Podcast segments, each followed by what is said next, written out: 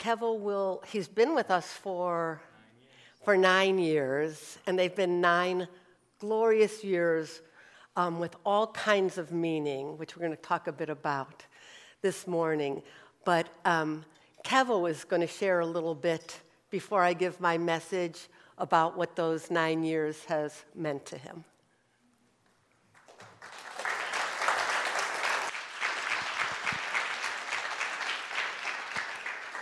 I'll start by echoing Happy Pride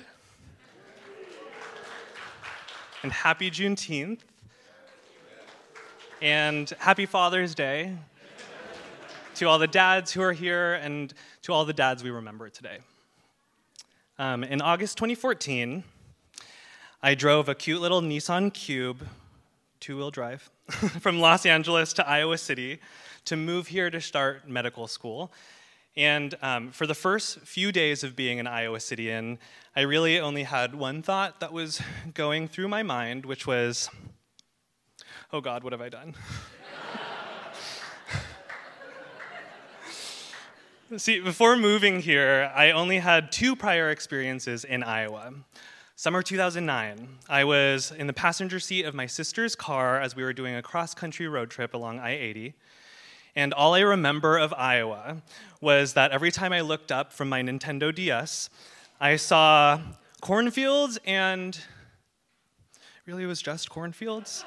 Um, and the second time I was here for, was for my med school interview, um, and I was staying with a friend's friend who asked me, What do you want to do or see while you're here?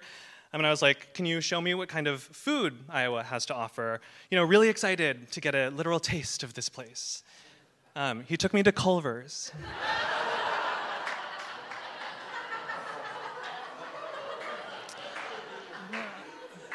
so I already had an impression of Iowa coming here. Um, and based on that impression, I had, a, I had prefabricated a narrative for myself, which was that during the four years I was going to be in Iowa, lol, um, I would just focus on my studies and not really interact with or invest myself into the community here. LOL. but that narrative, that story that I told myself, had a lot of influence over me, and it really shaped my experience during those first few years. I wasn't here to have a good time, I said to myself, and, and so I didn't. But then, when I realized I was going to be here for a bit longer than I had first expected, I came to a realization that something needed to change about my attitude and the way I understood this season of my life. And so I changed how I described Iowa and its people and the things it has to offer. And I changed how I described my experience of all of those things around me. And life became so much better. And I felt so much freer to enjoy and love my time here. In some of my work as a psychiatrist, um, I emphasize with my patients this idea that when we limit ourselves to a single story, the story can become a trap. This is related to other phenomena we hear about, like the self fulfilling prophecy or the Pygmalion effect. Even the highly millennial concept of hashtag manifesting has its overlap, right? In a psychotherapy model called narrative therapy, one objective is for us to learn to rewrite the scripts that we use to understand ourselves and the lives we lead, all with a hope that we find another version of our story that is just, that is just as true as the last one, but a new story that's just more helpful. It's better to us and it's better for us.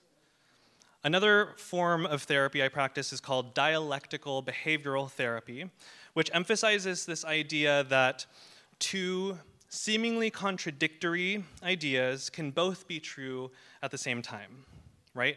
So, for example, Kevo is not built to live in Iowa can be just as true as Iowa built Kevo into the most amazing version of themselves.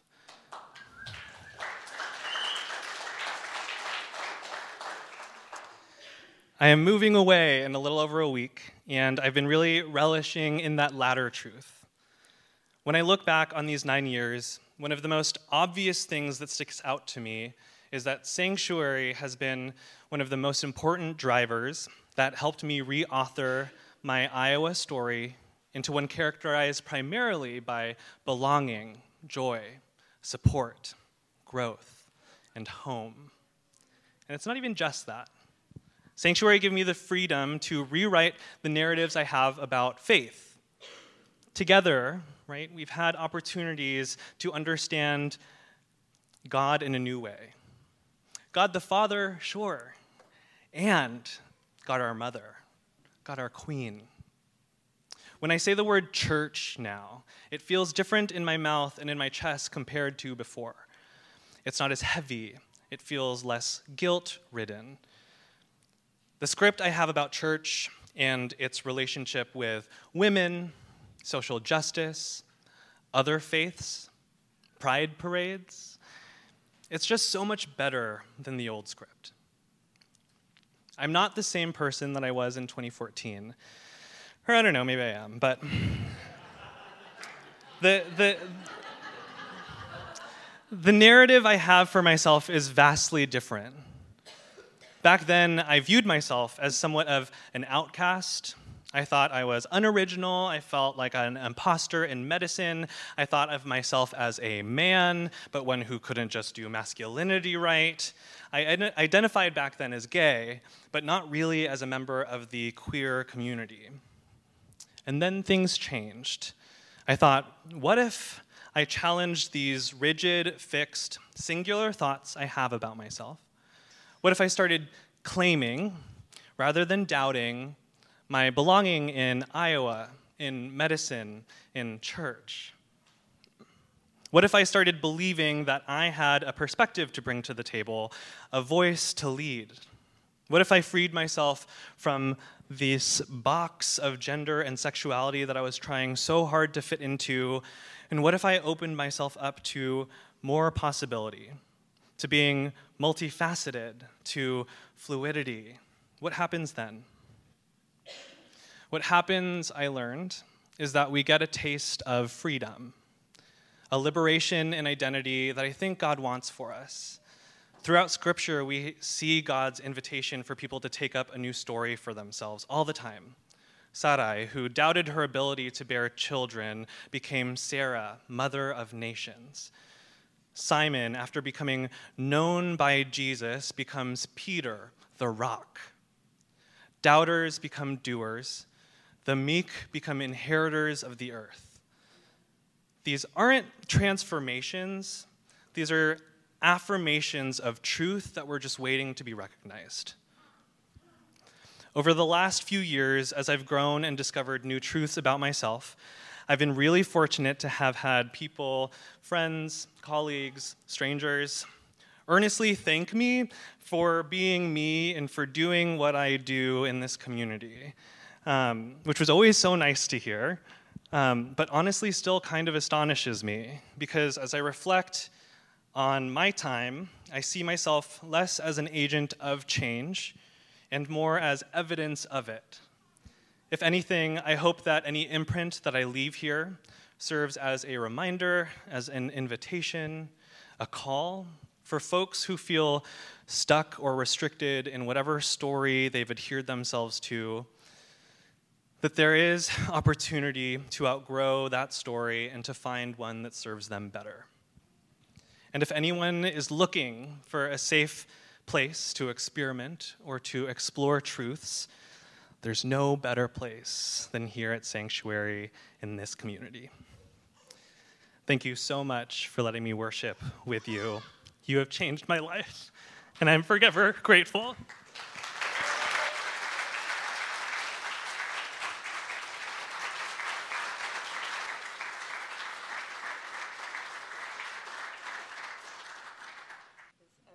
All right, this morning is going to be shorter, a little bit more of a meditation. Oh, it's beautiful. um, but we're going to read 139, Psalm 139 together. Um, I took some liberty um, at the end, stating what is said a little bit more negatively, a little bit more positively. So rather than hating those who hate the Lord, I put in loving those who run after God, who run after love, who run after truth. I think that there are ways of understanding the psalm exactly as it's written, and we would get to the same place ultimately, but for time's sake. So the psalm will be projected, and uh, we're going to divide it into sections. This section is going to read the first portion, second portion, third portion, and then we will all read the final portion together. And uh, I think there is a blank slide. Is that right, Meg? Is that how people know to switch sections? If you mess up and read the wrong section, nobody cares. All right. So, are we ready? You have searched me, Lord, and you know me. You know when I sit and when I rise. You perceive my thoughts from afar. You discern my going out and my lying down. You are familiar with all my ways.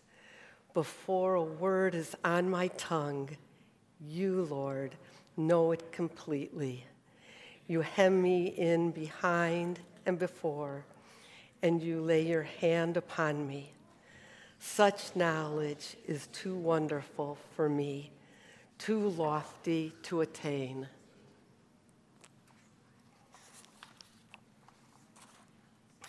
Where can I go from your spirit?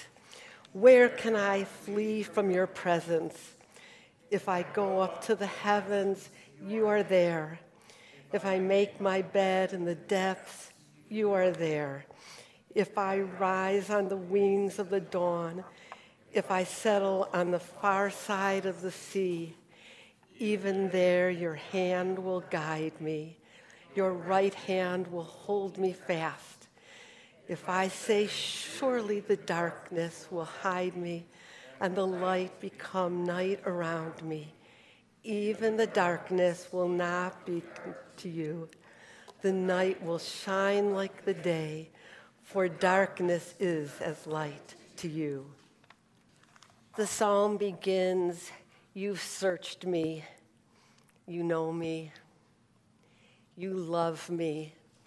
There is nowhere I can go to escape from your love. The psalmist says, You have seen all that is me, everything. You've seen my regrettable moments with my kids. You've seen my struggles with addictions and difficulty forming new habits. You've seen the harm I bring others and myself, and still, and yet, and in spite of, and because you can't not love me. And then we get to line 13, and I picture a dramatic pause and then maybe a drum roll, and then we get it. For you created my inmost being, you knit me together in my mother's womb. I praise you because I'm fearfully made and fearfully and wonderfully made. Your works are wonderful. I know that full well. And I can picture the psalmist in this rapturous moment as saying, Oh my God, this miracle that is me, you made me. You, oh God, were part of the development of every cell and every gene. You made me, and I am different than this is not, and God created the heavens, and God created humankind. This is God. You made me Kevo, physician, activist, friend.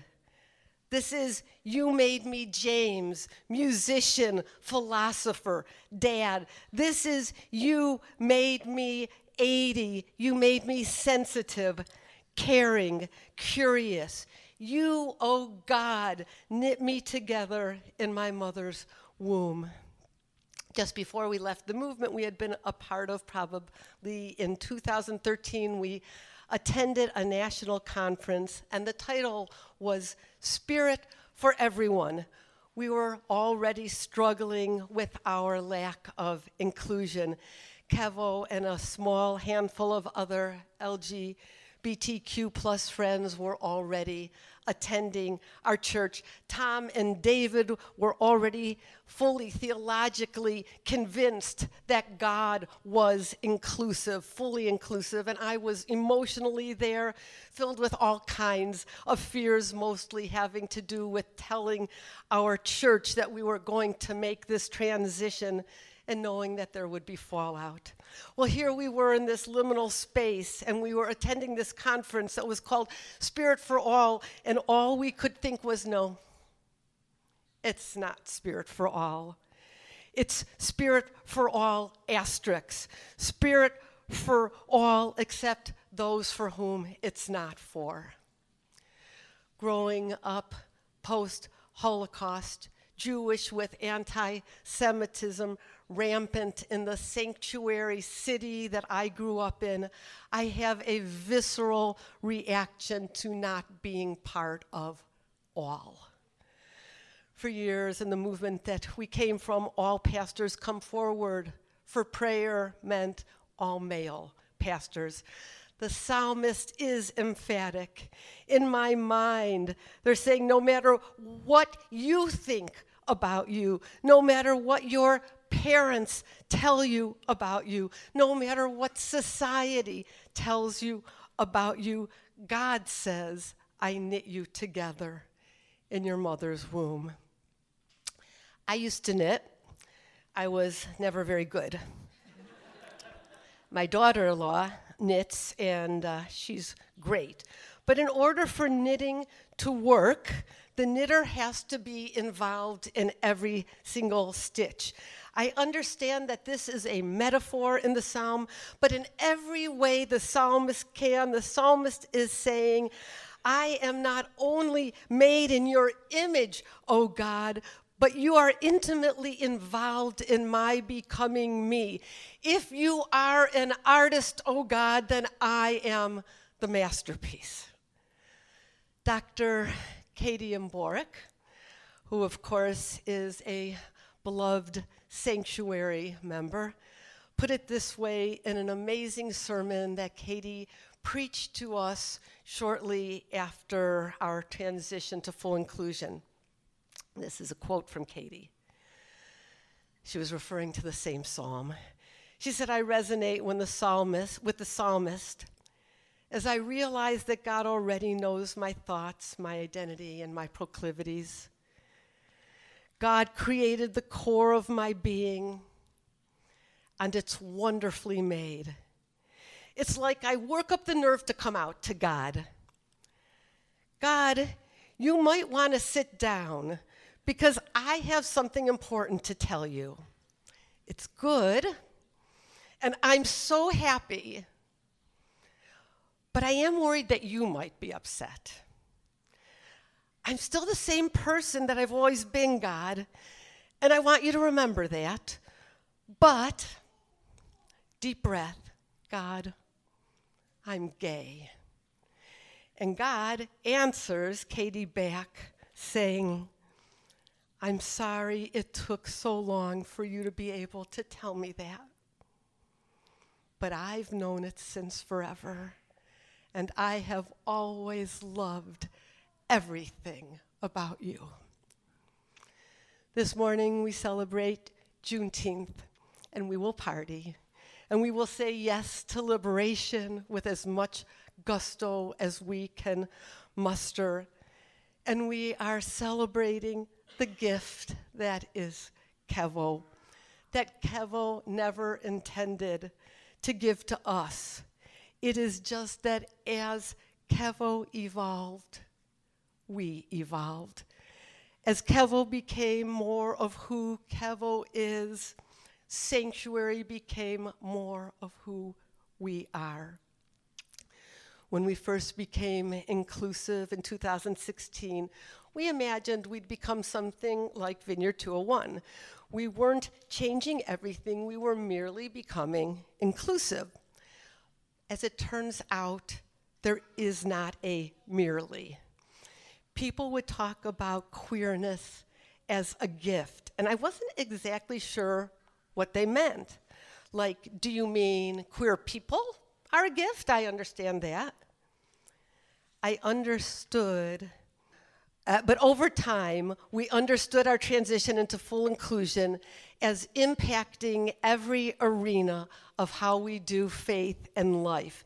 It is embedded in the who we are as a church, the why we do church, the what our mission is. We cannot be inclusive without taking a deep dive into power and privilege. We can't be inclusive and tolerate patriarchy. We can't be inclusive without becoming increasingly anti racist. True inclusion demands equity. So, this is a picture of Kevo from yesterday's Pride Parade. It was glorious. And this is a picture of Kevo from 2019, our Easter service. So there is coming out as a sermon, like the one I did in 2016, and then there is coming out as a statement. Seeing Kevo that Easter was not just a celebration of Kevo being Kevo, but there was deep resonance. Who Kevo is, that is who we are, that is who we are becoming in many ways. Kevo and many others over the years have offered us a new lens with which to do church and theology. And not just one lens, they have helped us to challenge the heteronormative. What is heteronormative? They have helped us to ask about any particular text, who gets to decide the translation. They have helped us to ask why must we keep referring to this Trinitarian God as He. They helped us to individually ask, Who am I? Who gets to decide who I am and how I best express myself? As the psalm ends, the psalmist pleads with God to stay the hand of the wicked, to which we say, Yes and amen. Stay the hand of the wicked, O God, and stay that which is wicked within us. And then, if there's an invitation for anything this morning, it's the next line I set my heart with those who run after God. They are my North Star. I have a female friend who describes the challenges of having her personality. She's smart, she's opinionated, she's angered by injustice, and as such, she's an amazing activist. And I am super inspired by all she does. But she tells me that all her life she has worked to clamp down what it means to be her. She learned early on that as a woman, she was too loud, too angry, had too many opinions. So she learned to control her voice. But in doing so, she lost what it meant to be her. And this is a quote from my friend. It took me decades to say that no one has the right to tell me who I am or who I can ever who I can be. No one has the right to control my voice. She said, being part of this community and the nonprofit world that I live in, I've learned I don't have to censor my thoughts or what I believe or what comes out of my mouth. I see other people happily being them, all of them. And I witness our community holding space and having empathy for all kinds of difference. In other words, she set her heart with those who run after God. We are all invited to find those spaces and those communities that support us and to live from those places. And you, dear sanctuary family, are that for me. You are my North Star. You run after God, you run after love, you run after truth. You make space for Kevo to be Kevo, for me to be me, for my friend to be her. And that is a glorious thing. Amen.